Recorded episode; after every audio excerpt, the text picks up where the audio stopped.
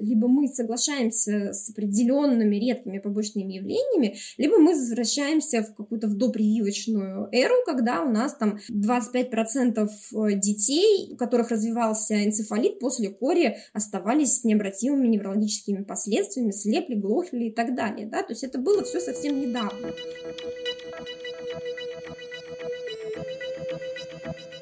Всем привет! Это подкаст «Непустой звук», подкаст, в котором мы обсуждаем волнующие нас темы с представителями различных благотворительных фондов и других некоммерческих организаций.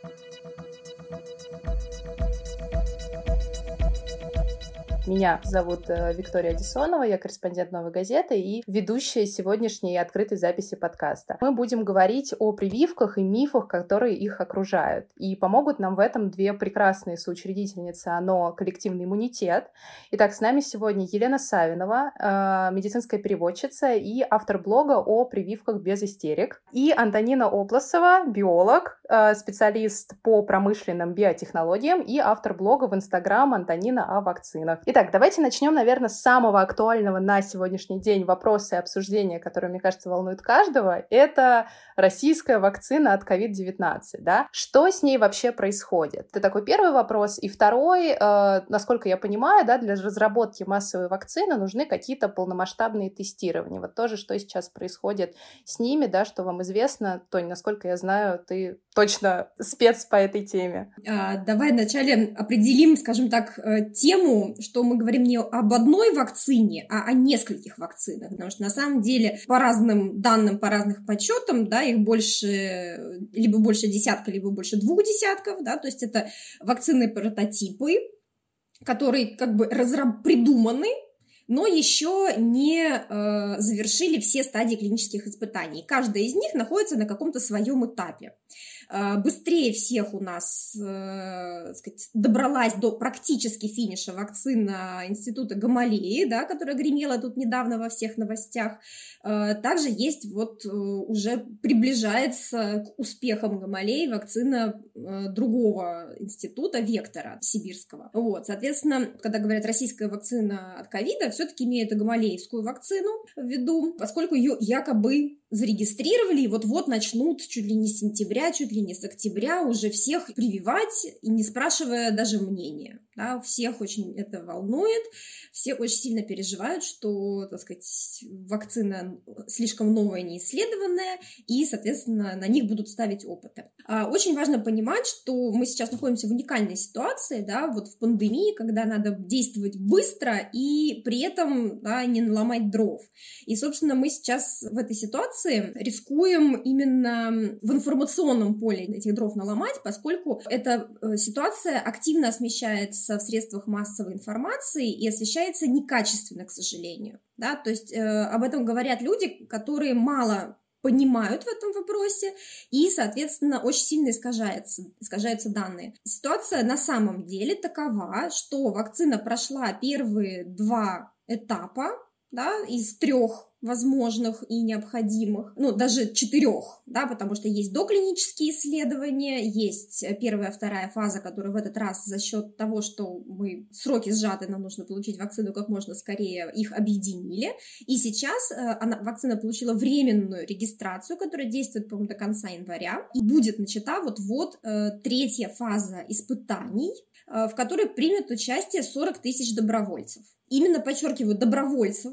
Это не так, что вы пришли в поликлинику и вам что-то вкололи, вы не знаете что, да, если вы доброволец в клиническом исследовании, то вы подписываете определенное количество бумаг, вас страхуют, и вы идете на это добровольно, вы в курсе, вас предупреждают о рисках и все, то есть случайно в них оказаться невозможно. Соответственно, дизайн этого исследования уже опубликован официально, да, мы можем посмотреть, как эти исследования будут проводиться, это будет, ну, скажем так, золотой стандарт, заявлен двойное слепое плацебо-контролируемое исследование. Да, вот, как я уже сказала, 40 тысяч человек-участников, 10 тысяч из которых получат плацебо, которое является, ну, как бы пустышкой, то же самое, что вакцина, только без действующего вещества. И испытания эти уже проходят в полях, потому что на предыдущих фазах убедились, что, так сказать, вакцина не убивает на месте, что называется, да, она и не должна, но мы хотя бы подтвердили, что да, она достаточно реактогенная, но все побочные эффекты в рамках допустимого.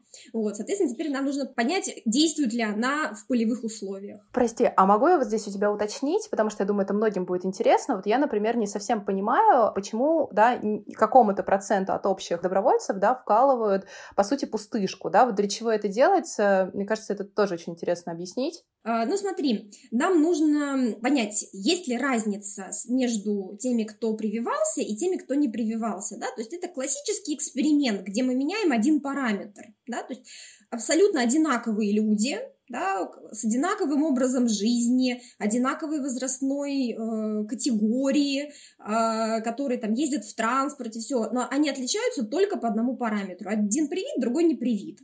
Вот, соответственно, по прошествии какого-то времени мы сможем оценить, какая заболеваемость в группе привитых, какая в группе непривитых. И, соответственно, сказать, помогла нам вакцина или нет. Потому что сейчас мы знаем, что мы можем лабораторно в пробирке определить, был ли эффект. Да? Мы можем посмотреть, что она вызывает реакцию организма, формируются антитела нейтрализующие, формируется клеточный иммунитет, но мы не знаем, насколько это защищает от дикого вируса, да, то есть нам нужно это проверить вначале. Вот. И, собственно, мы это и выясним в результате вот этих вот испытаний. Угу. Ты до этого как раз сказала про то, что вот есть группа добровольцев, и действительно ходит сейчас много мифов, да, что с сентября сейчас повально там учителей или там госслужащих или кого-то еще начнут насильно прививать. Вот насколько это вообще действительно реальный, скажем так, слух, да, насколько вообще это законно, да, как-то людей заставлять насильно прививаться. И второй вопрос, наверное, сюда же, сколько людей необходимо привить для того, чтобы выработать вот этот так называемый, да, коллективный иммунитет, про который нам сейчас с каждого утюга, по сути, доносится. Так, значит, первое. У нас в стране вакцинация добровольна для всех, кроме определенных категорий, которые установлены 825-м приказом Минздрава. Это лица, которые подлежат обязательной вакцинации в связи с повышенным риском по обстоятельствам их работы, медики в частности. Но вакцина от COVID-19 пока что не входит в национальный календарь, поэтому технически распространять требования этого закона на эту вакцину не получается. То есть, как ни крути, при текущем законодательстве принудительная вакцинация от коронавируса нового незаконная.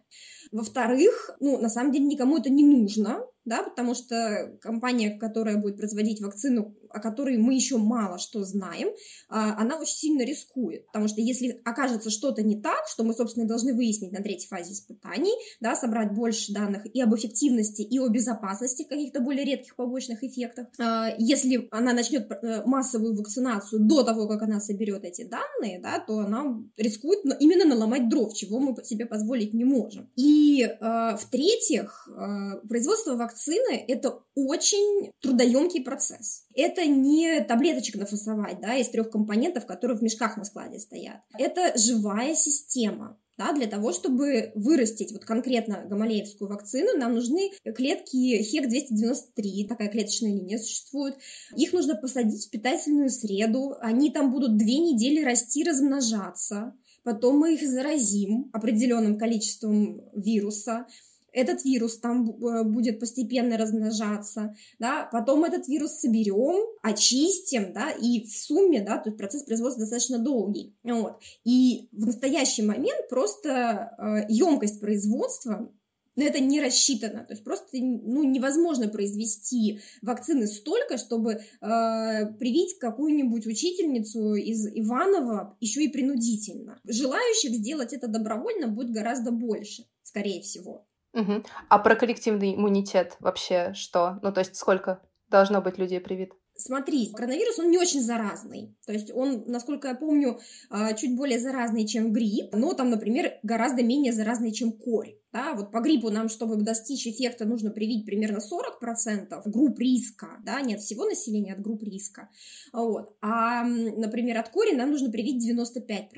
И, соответственно, от коронавируса, где-то 50-60% от групп риска, скорее всего, должны быть вакцинированы, чтобы сделать эту инфекцию вакциноуправляемой, то есть чтобы купировать. Но, опять же, мы пока что не знаем, просто не прошло еще такое количество времени, чтобы это выяснить, сколько действует эффект вакцины, да, как долго он сохраняется. Может быть, антитела исчезают, так клеточный иммунитет остается, да, быстро начинает работать при повторном столкновении, да, потому что сейчас очень активно в СМИ муссируются какие-то единичные случаи повторного заражения, но если это один человек из миллиона заражается повторно, то, в принципе, у нас и ветрянкой люди по 3 раза болеют некоторые, это же не значит, что не надо от ветрянки там и прививаться, и что все будут делать так же, да, поэтому нам сейчас очень важно оценить вообще ситуацию в целом, а это очень трудно сделать, если ты не в этом домене,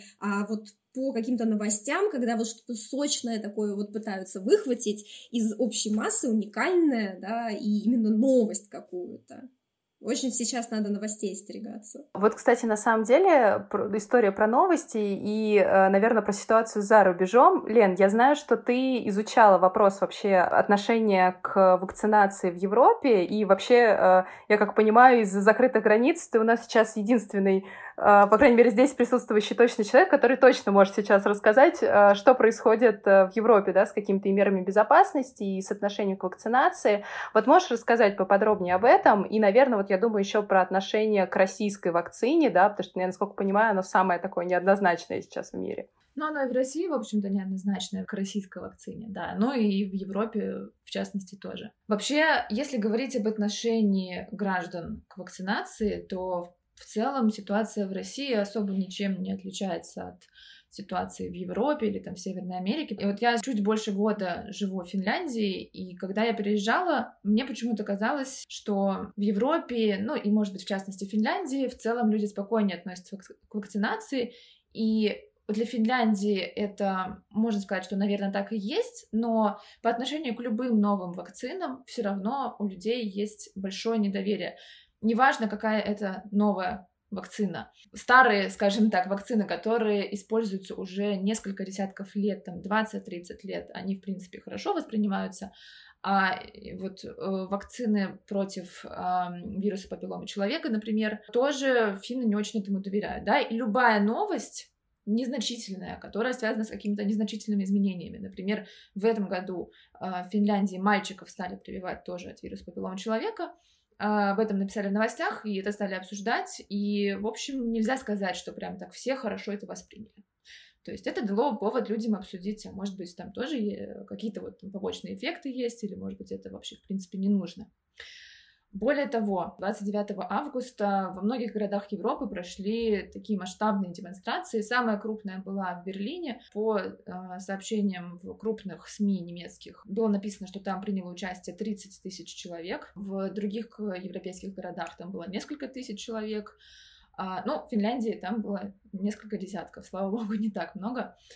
Но в Берлине была самая крупная, и туда прилетел в том числе Роберт Кеннеди, такой известный человек, известный вакциноскептик, который еще спонсировал рекламные кампании против вакцинации, выступил там с речью, сделав историческую аллюзию на знаменитую речь своего дяди Джона Кеннеди, который заявил, что он берлинец, имея в виду, что он свободный гражданин. Да, но только Роберт Кеннеди вывернул это так, что вот он свободный гражданин, который не будет соблюдать противоэпидемические меры, то есть там носить маску, не будет принимать во внимание какие-то запреты на собрания, там больше N человек, вот, и также не будет прививаться. И таких плакатов очень много было, можно посмотреть фотографии и в Лондоне, и в Берлине, то есть люди, они протестуют в целом против всех противоэпидемических мер, и они еще также боятся и вакцинации, хотя обязательной вакцинации в целом немного в Европе, обычно это касается кори. Вот в Германии в этом году был принят закон, по которому, если семья хочет пользоваться услугами бесплатного детского сада государственного и государственной школы, то ребенок должен быть привит от кори. Но он может быть не привит, если у него есть медицинские противопоказания. Другие причины отказа уже не принимаются. И по этому поводу, конечно, была огромная такая буря вот, в медиа, в немецких, и, возможно, поэтому люди как-то тоже боятся, хотя об этом речи нет, что будет обязательная вакцинация от новой коронавирусной инфекции. Но, может быть, они уже как-то заранее этого боятся, и поэтому было очень много плакатов о том, что мы не дадим себя прививать. Вот я специально почитала еще финские новости, потому что тоже недавно прошел такой, можно сказать, слух о том, что якобы Финляндия заключила соглашение о том, что финнам будут прививать вакциной британской компании AstraZeneca. На самом деле Финляндия вступила в международное соглашение, которое называется Covax. Скажем так, это компания, которая промотирует ВОЗ, и ее цель сделать не единичного победителя, скажем так, вот в том, кто первый изобретет вакцину, да, а вот туда вступают разные страны. Они все спонсируют разработку какой-либо вакцины, то есть они все хотят сделать как можно быстрее и хорошую, эффективную, безопасную вакцину. Это во-первых. А во-вторых, чтобы никто не мог заказать себе всю, скажем так, допустим, да, там, всю первую партию одна страна, да, они тоже между собой договариваются, чтобы это как-то более-менее равномерно распределялось по населению каждой отдельно взятой страны. Вот. И просто Финляндия вступила в такое соглашение, как и, в общем, многие другие страны. И пока что, насколько я поняла, одной из самых перспективных вакцин является вот эта, да, про которую финских СМИ писали. Вот, кстати, на самом деле, вы для себя, ну, я имею в виду Лена и Тоня, решили, во-первых, будете ли вы делать эту вакцину и при каком условии, то есть на что вы будете смотреть? Это можно будет решить, когда вакцина будет. Да, то есть на данном этапе мы находимся в условиях дефицита информации. То есть вот вам, например, сейчас вы придете в автосалон, и вас спросят, вы какую хотите машину, красную или синюю? Вы можете, а как это, а как я могу решить красную или синюю, да, если мне для, ну, это совершенно не принципиально, возможно, да, а мне важно там какая-то коробка передач, потому что вот я, например, только автоматическую вожу, а на ручке не могу. Да, соответственно, а этого параметра мы не знаем. Ну, либо красную можно, либо синюю заказать, а этого мы не знаем, какая придет. Вот, соответственно, с вакциной то же самое. То есть мы сможем принять какое-то решение о том, будем мы ее делать или нет, когда эта вакцина будет реально готова. Сейчас мы можем только ждать. Лена, у тебя та же точка зрения, как я понимаю. Да, в общем, когда будет что-то готово, в общем, мы посмотрим на результаты исследований. Ну, и мы, да, и в первую очередь, конечно, это сделает там ответственное ведомство государственное. Вот. Когда это будет опубликовано исследование с хорошими результатами, то есть что вакцина безопасная и эффективная, я в первых рядах пойду тогда прививаться.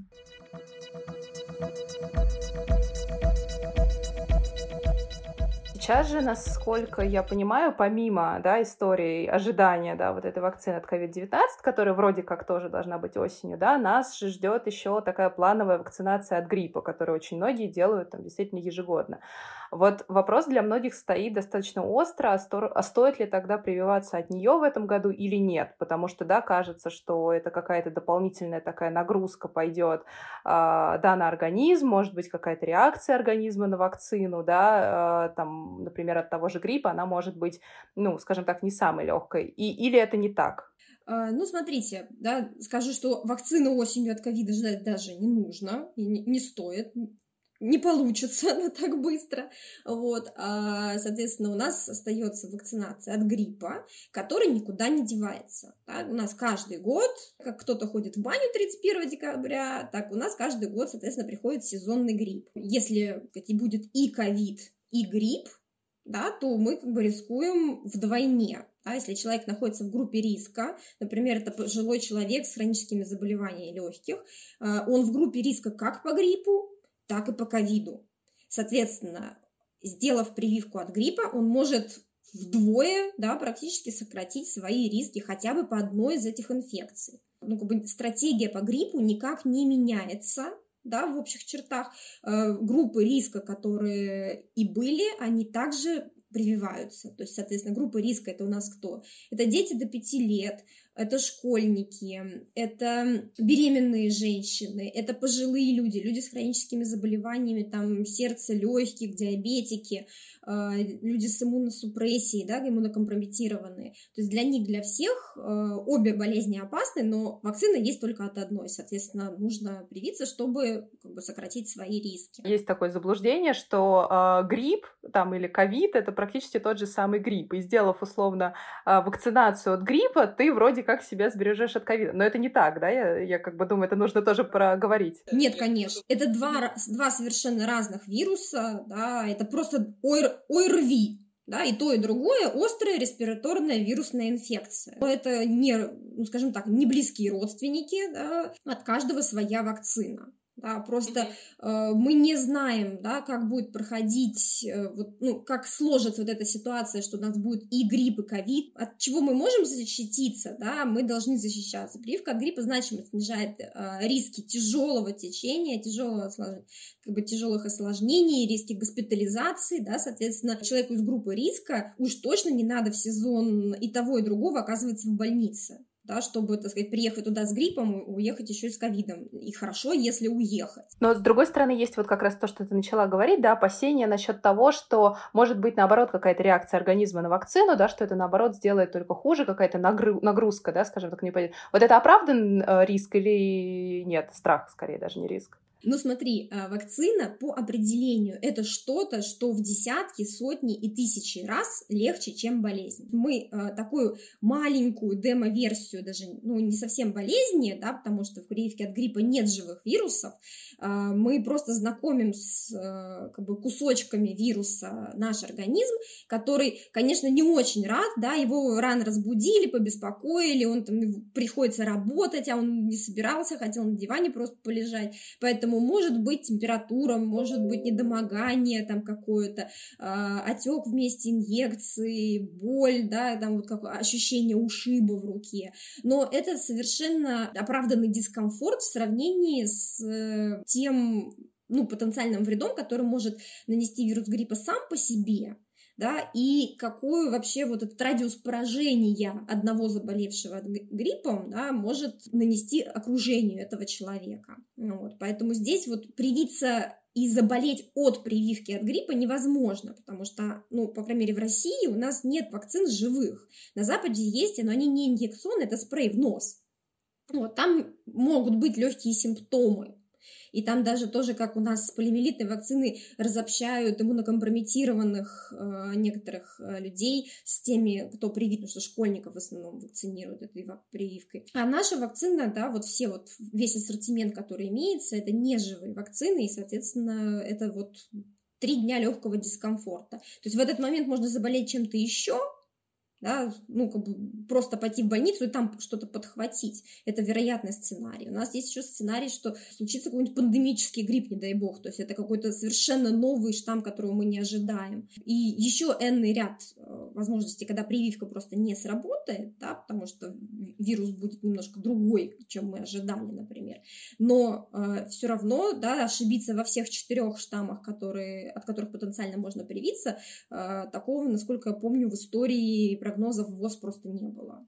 Я вспомнила о том, что вообще-то нас пожилых еще прививают нередко от пневмококковой инфекции.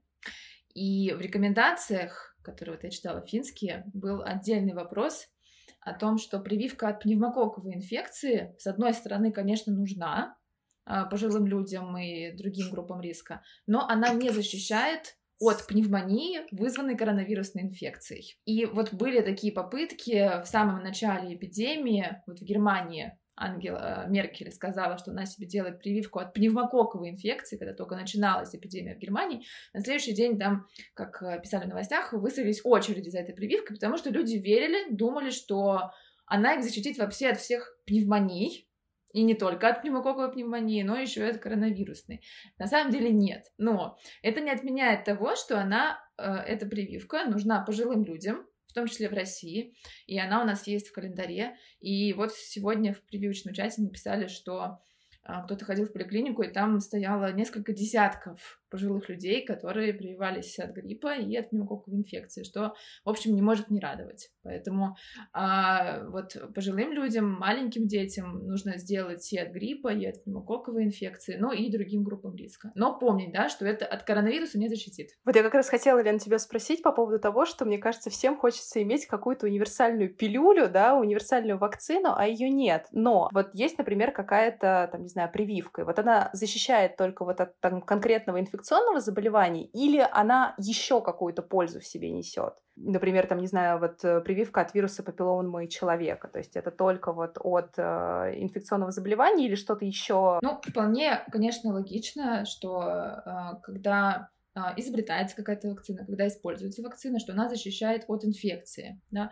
Но вот хороший вопрос, потому что вакцина может защищать в случае с вот, прививкой от ВПЧ и вакцина от гепатита Б не только от, собственно, этой инфекции и всех там форм ее проявления, но еще и от онкологических заболеваний. Для вируса папилломы человека это в основном рак шейки матки и другие раки аногенитальных органов и некоторые виды также рака ротовой полости, гортани и так далее. Вот. В случае с вакциной от гепатита В это прививка защищает от рака печени, от гепатоцеллюлярной карциномы, которая может вызываться не только вирусом гепатита В, но еще и по другим причинам, но там значительная доля вызывается вирусом гепатита В. И вообще и другие вакцины, исследуются их возможности неспецифические.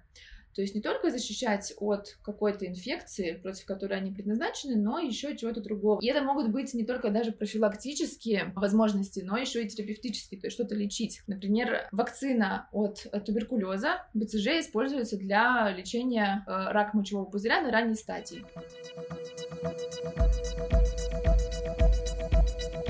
На самом деле, вот все, что мы сейчас обсуждаем, это все-таки болезни, которые, наверное, у многих на слуху, да, но при этом есть болезни, которые, ну, начинают казаться уже все-таки редкими, но при этом прививки от них все равно советуют делать. То есть, например, если есть риск все-таки там заразиться дифтерией, но он, наверное, крайне мал в цивилизованных, скажем так, странах, то зачем тогда все равно делать от них прививки и, опять же, может быть, получить какие-то побочные реакции, да, то, чего все, ну, все по сути боятся.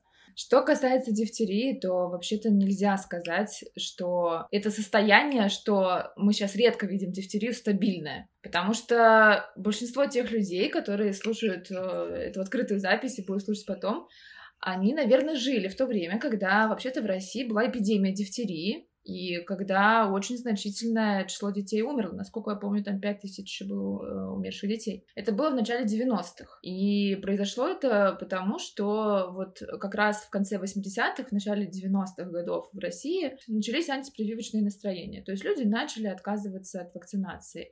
При этом к этому моменту у нас вакцинация в СССР началась в 40-х годах, если не ошибаюсь, от дифтерии, по-моему, в 47-м. То есть уже 40 лет она шла. Казалось бы, да, ну, 40 лет, может быть, уже там можно и прекратить, а вот чуть только, можно сказать, дали слабину, и вот те люди, которые тогда работали, наверное, наши родители, они хорошо помнят это время. Есть у нас ситуация стабильная, да, там, по оспе, не по ветряной оспе, а вот когда у нас никто уже оспой не болеет, уже 40 лет, когда у нас есть образцы в лабораториях, эти лаборатории известны, и тут можно, в принципе, успокоиться, да. Есть у нас территории, свободные от краснухи. В принципе, Россия, по-моему, объявляла себя территорией, свободной от краснухи. И, возможно, тоже когда-нибудь у нас там эти случаи краснухи вообще сойдут на нет. Но должно пройти какое-то значительное время, эта ситуация должна стать стабильной, это во-первых. Во-вторых, что касается дифтерии, то это, как правило, это многокомпонентная прививка. То есть, когда мы прививаем ребенка от дифтерии, мы делаем ему еще в одном флаконе это от дифтерии, столбняка, коклюша, полиомиелита, гемофильные инфекции. То, что эпидемиологически актуальнее, может быть, да, там, чем сейчас дифтерия в России.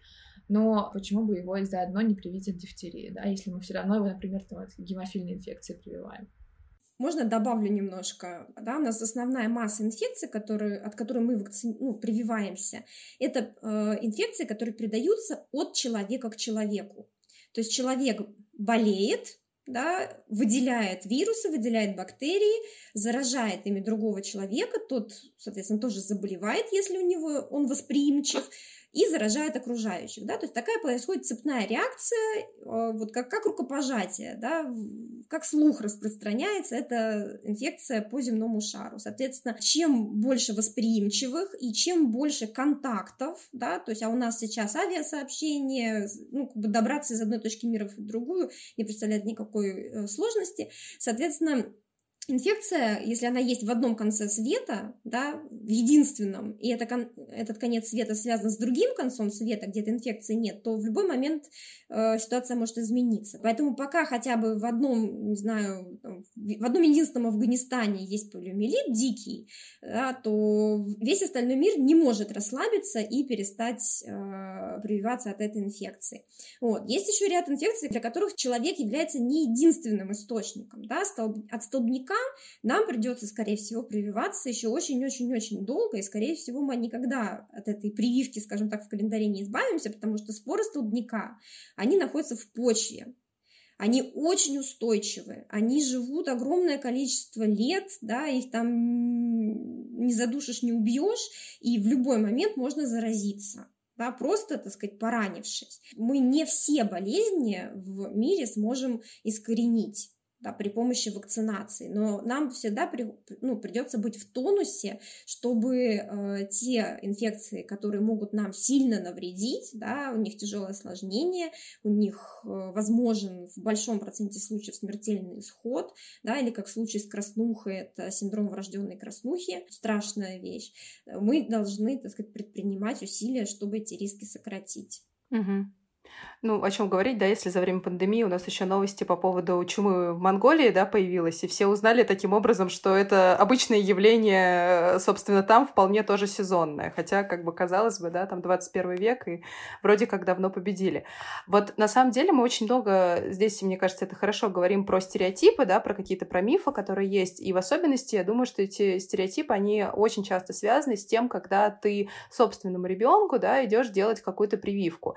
И вот есть очень большая беда, с которой часто сталкиваются, вот особенно в благотворительном секторе, это такие очень твердые убеждения мамочек, да, в том, что реакции, да, организма на какую-то прививку может стать все вплоть до аутизма и ДЦП. Часто вот эти истории, что у меня там, не знаю, ребенку было там 1 или 2, он уже практически начинал там чуть ли не ходить, но я его привела, и он уже там перестал, не знаю, говорить, сидеть и так далее, то есть как будто бы произошел откат назад, да, в развитии. Вот действительно ли это так, да, как-то доказано это или нет, или все-таки это иногда такое средство для спекуляций вот внутри, я не знаю, там антипрививочного, например, какого-то сообщества? Вот как вы думаете? Смотрите, здесь есть определенные, соответственно, данные, да, точно так же, как мы с вами начинали говорить про исследования, которые проводятся по вакцинации, проспективно, да, то есть мы вначале берем вакцину, исследуем ее, как она будет влиять, да, потом выпускаем на рынок, точно так же мы можем посмотреть на то, как она влияла в прошлом, ретроспективно, собрать какие-то данные и в результате проанализировать. Вот. Есть такое понятие, как фоновая частота какого-то заболевания. Условно, в какой-то популяции стабильно встречается ДЦП с частотой 3 ребенка на 10 тысяч, цифры из головы. Мы можем посмотреть, отличается ли эта частота у детей привитых, например, от той или иной инфекции. И если она точно такая же, то мы можем сделать вывод, что этот фактор не влияет. Еще задача упрощается по многим состояниям, когда мы четко знаем причину. По ДЦП мы четко знаем причину, да, мы сейчас этого не будем касаться, но это известная в медицине вещь, да, то есть это происходит не само по себе, это врожденное состояние, которое просто не всегда проявляется сразу после рождения. И ничто не может на него повлиять, грубо говоря, чтобы его как-то вызвать, да, то есть это исключено. В течение первого года жизни очень мало каких-то состояний, которые могут его вызвать. Его, например, может вызвать дефицит витамина К и кровоизлияние в мозг, которое вследствие этого произойдет. Вот. Но это, например, может быть неочевидно маме, да, потому что за день до этого она сделала ребенку прививку, и она не будет винить дефицит витамина К, она скажет, что у нее, у ребенка случилось кровоизлияние в мозг после прививки. И даже если врачи установят настоящий диагноз, который будет четко для них понятен, и они будут объяснять это родителю, то очень высока вероятность, что просто они не будут услышаны. Да? Прививка виновата, а вы пытаетесь ее оправдать. Вам платят премии, вы все повязаны, это все заговор. Доводы разума не всегда достигают цели, хотя есть достаточно большое количество родителей, которые понимают, что есть определенный риск осложнений, эти осложнения известные, они редкие, и если они случаются, если родитель заранее об этом знал, его действительно врач проинформировал, да, то они не вызывают такого негатива, такого отторжения, да, это действительно то, что мы не могли предотвратить никак. Либо мы соглашаемся с определенными редкими побочными явлениями, либо мы возвращаемся в какую-то допрививочную эру, когда у нас там 25% детей, из которых развивался энцефалит, после кори оставались с необратимыми неврологическими последствиями, слепли, глохли и так далее, да, то есть это было все совсем недавно. Мы понимаем, что у нас есть две полярные точки, между которыми мы балансируем. Чем больше мы вакцинируем, да, тем в абсолютное число людей с какими-то побочными эффектами, оно будет выше. Да, оно будет расти, хотя процент он так и останется 0,01, например. А болезнь будет встречаться реже, и ее перестают бояться, да, и возникает вопрос, а зачем же тогда прививаться? Люди начинают отказываться от прививок, баланс смещается, и получается вспышка, снова большое количество жертв, снова приверженность к вакцинации растет, и вот такой вот получается шалтай-болтай. Я правильно вообще понимаю, что вообще такой вот феномен, как анти-что-то там, да, там ковид-диссиденты, антипрививочники, вот из-за чего вообще появляются такие очень же активные они движения, вот даже то, что Лена рассказывала, например, да, что приезжали, что устраивали целые митинги против того, что, да, там не признают, что сейчас есть ковид, и то же самое вот люди, которые там категорически против прививок, вот с чем это просто тоже связано, ну вот как феномен. Есть хорошая книга, очень историческая, которая легко читается, «Смертельно опасный выбор» Пола Оффита, в которой подробно рассказана история вот антипрививочных настроений, и антипрививочные настроения также стары, как старые прививки. В общем, когда у нас появились вакцины, когда людей стали прививать, вот тогда же появились и те, кто отрицали там необходимость, важность, эффективность этого мероприятия и так далее. Поэтому да, эта история, наверное, вечная. Вот. Другой вопрос, какая доля этих людей в обществе, и можем ли мы с этим что-то сделать? Угу.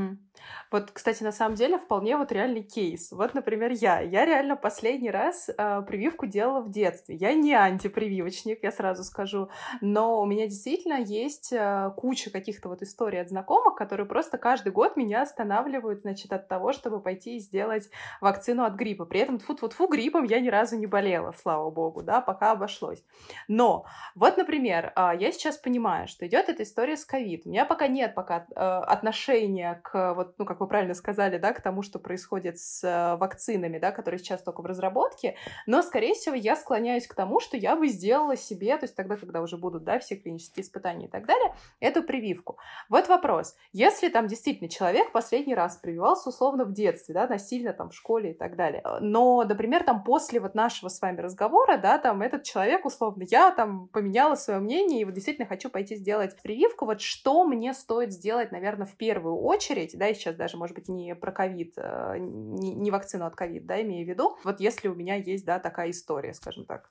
Для начала надо попытаться все-таки найти какие-то документы, потому что, возможно, они есть. Может быть, они не у вас дома, они находятся, например, у родителей. Детская медицинская карта. Если вы учились в вузе или в колледже, то, скорее всего, вы туда приносили, ну, как минимум, справку.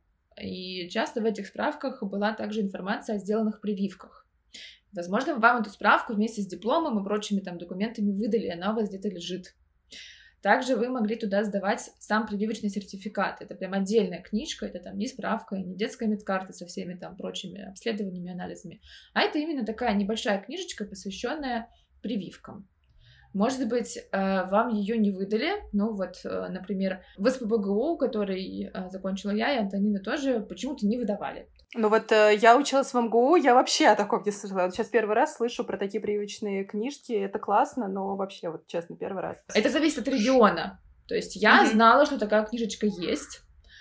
И я думала, что она есть у всех. Вот, но потом я поспрашивала друзей, знакомых, и выяснилось, что в Петербурге вот у тех, кто, ну, там, моего года рождения и около примерно, она уже у всех была. Я вот в 89-м году родилась. И позже, естественно. Вот там в Московской области, например, не у всех была. Значит, допустим, вы нашли, да, вы съездили в архив, взяли, забрали, нашли. Лучше их еще занести в какой-то электронный файл, допустим, на облаке, чтобы они у вас сохранились, чтобы они там были не как-то там непонятно каким почерком написаны, а попробуйте там это расшифровать, и потом вы идете к врачу, и вы можете, в принципе, сравнить с графиком и посмотреть, если там все сделано, да, тогда вы просто идете по национальному календарю, который у нас опубликован в виде приказа. Это, то есть, там, где указано, то есть, какие прививки в зависимости от сезона лучше когда делать, да? Я правильно понимаю? В зависимости от сезона, а по возрасту. Основная часть — это для детей, но про взрослых там тоже написано. То есть, там написано, как раз указаны группы риска по гриппу.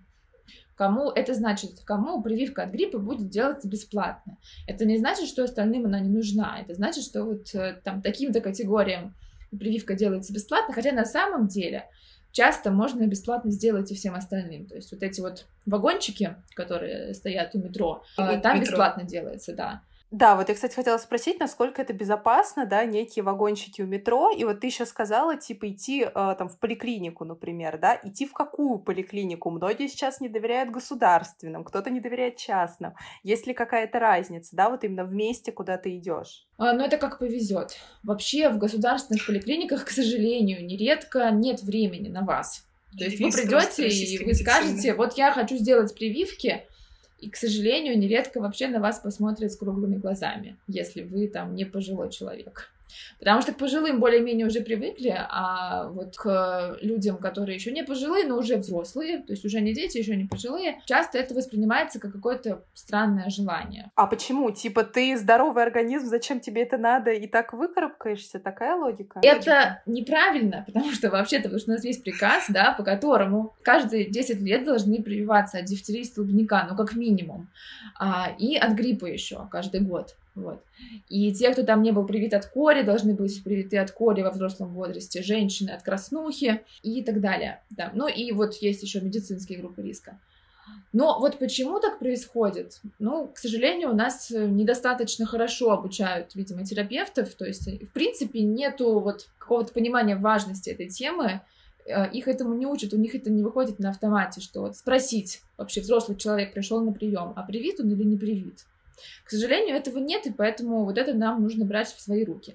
И нередко получается так, что люди приходят в государственную поликлинику, а врач говорит, а я не знаю, что вам надо делать. И там времени на прием 10-12 минут. За это время невозможно составить график прививок. А может быть, и повезет. То есть тут нельзя заранее сказать. Может быть, вас направят в кабинет иммунопрофилактики, там сидит скучающий врач, которому делать нечего, и он вам там график составит. Если нет, тогда придется идти в коммерческую клинику. Вот эта вот история про как повезет, это, конечно, замечательно, и в таком случае многие люди предпочитают брать инициативу в свои руки, и тогда им нужно что? Просто вот сверять с вот этим вот календарем, да, про который ты сказала, то есть смотреть по нему, в каком возрасте примерно какие прививки должны делаться, да, и, как я понимаю, приходить к врачу и требовать, да, вот конкретно ту прививку, которая сейчас положена там по возрасту, по какому-то, да, пройденному времени с момента там последней прививки, например, да, я правильно понимаю это? Ну, в общих чертах, да, но надо сказать, что наш календарь, он, к сожалению, не полный, в отличие от календарей многих других стран. У нас, например, вот в одном месте нигде явно не собраны там медицинские показания к вакцинации определенными вакцинами. Во многих странах это собрано в одно место, то есть врач даже, который часто с этим делом не имеет, открывает, смотрит, ищет вашу ситуацию и составляет вам график. А у нас это нужно лезть в кучу разных документов. Просто, ну, это поэтому еще долго. Поэтому тут, к сожалению, тоже нельзя сказать, что вот с любым врачом, даже в коммерческой клинике, вам повезет.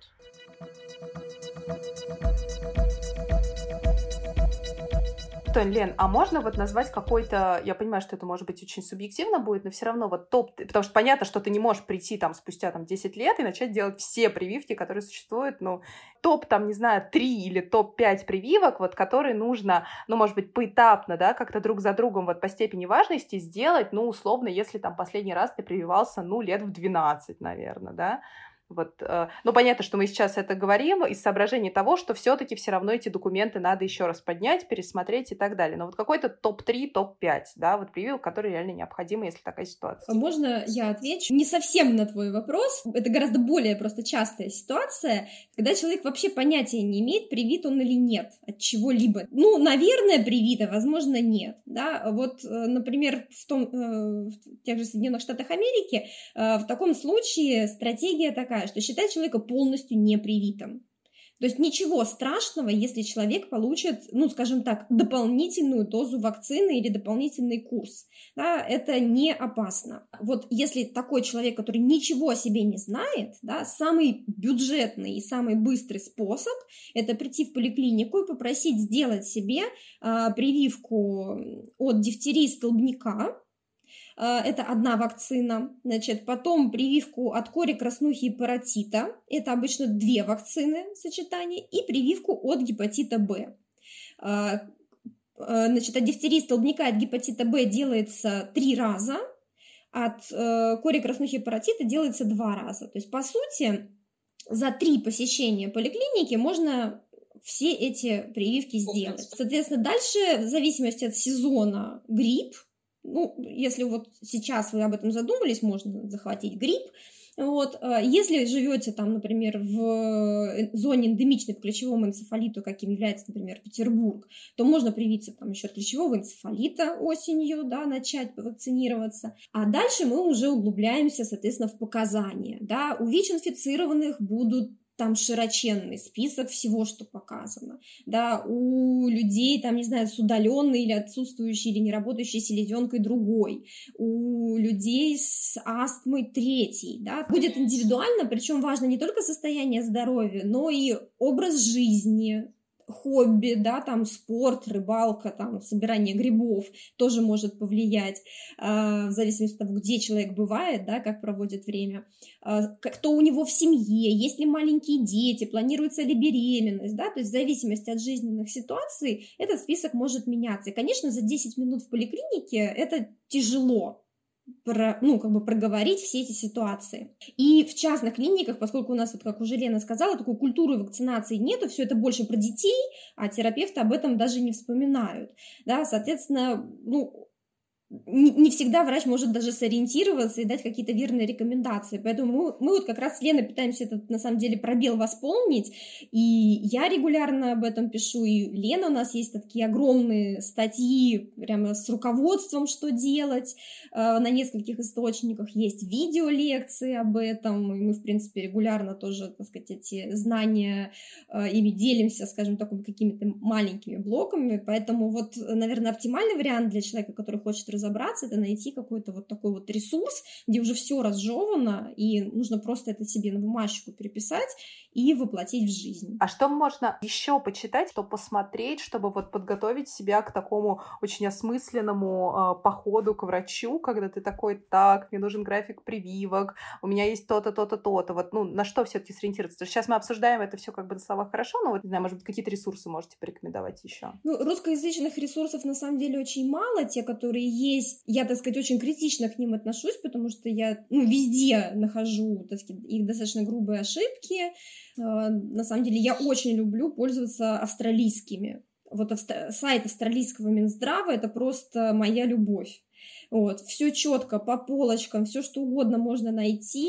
Открываете в Хроме с Google переводчиком, и практически стройный текст, который можно прекрасно понять. Да, есть сайт Американского центра по контролю за заболеваниями, да, уже аббревиатура, которая, кто в теме прививок, приевшаяся, CDC, соответственно, там гораздо более подробный, немножко более путанный, менее такой френдли сайт со всей этой информацией. Позиционные документы ВОЗ, у них на сайте на русском языке по каждой вакциноуправляемой инфекции есть документы с выжимкой в принципе, достаточно качественной, читабельной информации, да, и уже на русском языке. Вот навскидку, мне кажется, этого достаточно. То есть, если хочется что-то самостоятельно почитать, то есть это не какие-то там исследования, статьи, еще что-то, это конкретно уже клинические рекомендации, то есть это квинтэссенция того, что сейчас известно и принято в какой-то стране. То есть остается делать поправку на то, что условия этой страны отличаются немножко, да, иногда достаточно сильно от условий России, поэтому можно, не все их рекомендации можно прямо транслировать на нашу ситуацию, но, в принципе, достаточно информативно. Канадские еще тоже, вот из подробных, хороших, очень подробно описывающих ситуации источников, также канадские рекомендации. Они просто действительно неудобные, там все собрано в одном месте, не надо вам ходить по куче разных источников. Угу. А вот, кстати, еще вопрос, вот, допустим, пришла я, да, там хочу сделать какую-то прививку, я могу сама выбрать вакцину, то есть это будет российский производитель или это будет зарубежный, и всегда ли, вот, как, видимо, кажется в России, наверное, что зарубежная вакцина, она всегда лучше или нет?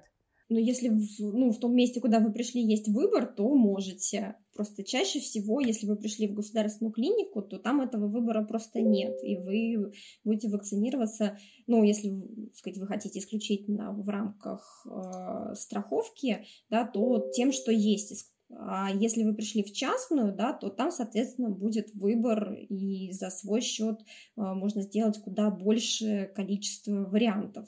Люди иногда еще могут подумать, вот не знаю почему, но часто такие вопросы задают, что вот когда им говорят, что вы обязаны сделать прививку, например, живой полиомиелитной вакциной, а не инактивированной. Нет такого обязательства. Если вы готовы делать какие-то вакцины за свой счет, тогда вы можете выбирать, делаете вы, например, живую полиомиелитную вакцину или инактивированную. Вас никто не может заставить сделать именно живую. Другое дело, что начиная с третьей дозы для большинства детей инактивированная не будет предоставляться бесплатно в поликлинике. Если врач вообще отказывается привить, всячески отговаривает, то на какую бумагу или закон или какое-то постановление нужно ссылаться для того, чтобы доказать, я имею на это право. Вот как доказать, что ты имеешь право на вакцинацию? Собственно, у нас два основных документа на этот случай. У нас есть национальный приказ 125Н о подтверждении национального календаря профилактических прививок и календаря по эпидемическим показаниям, где все это прописано, кто на что имеет право. И есть такой документ, как методические указания о противопоказаниях профилактической вакцинации, да, где написано, что прививки при определенных состояниях делать нельзя, да, а вот какие-то состояния противопоказанием не являются. Да, соответственно, сложив, да, или вычтя одно из другого, мы получаем в сухом остатке человека, да, без противопоказаний с одной стороны и правом с другой стороны. Соответственно, если это право не удовлетворяется, врач отказывает, то, соответственно, мы возвращаемся к тому универсальному сценарию, да, пишем письменное обращение там на имя, руководителя лечебного учреждения, что, прошу объяснить, на каком основании мне отказано в моем желании защитить себя от инфекционных заболеваний. Право у нас в федеральном законе, Тоня не упомянула, у нас есть федеральный закон об иммунопрофилактике. Вот там, собственно, право указано, что каждый гражданин Российской Федерации имеет право быть привитым. Чем именно, когда прививаться, об этом нам рассказывает нацкалендарь, а об оказаниях, противопоказаниях рассказывают методические указания. Да, то есть, когда мы говорим о праве, это вот именно, ни много ни мало, целый федеральный закон.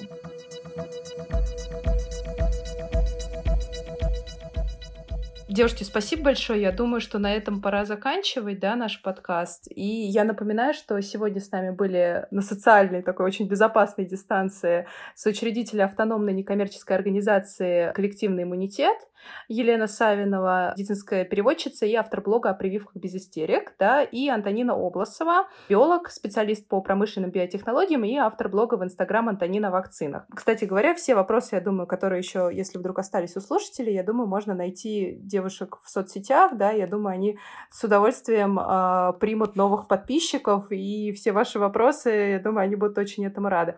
И с вами была я, Виктория Одиссонова, журналист «Новой газеты». Слушайте наши подкасты через iTunes, Google подкасты, Castbox, Overcast, Яндекс.Музыку или любое другое приложение для подкастов. Ставьте нам оценки и предлагайте темы для следующих выпусков. И до скорой встречи. Не забудьте сделать прививки, Виктория. Этот подкаст создан с использованием средств гранта президента Российской Федерации на развитие гражданского общества, предоставленного Фондом президентских грантов.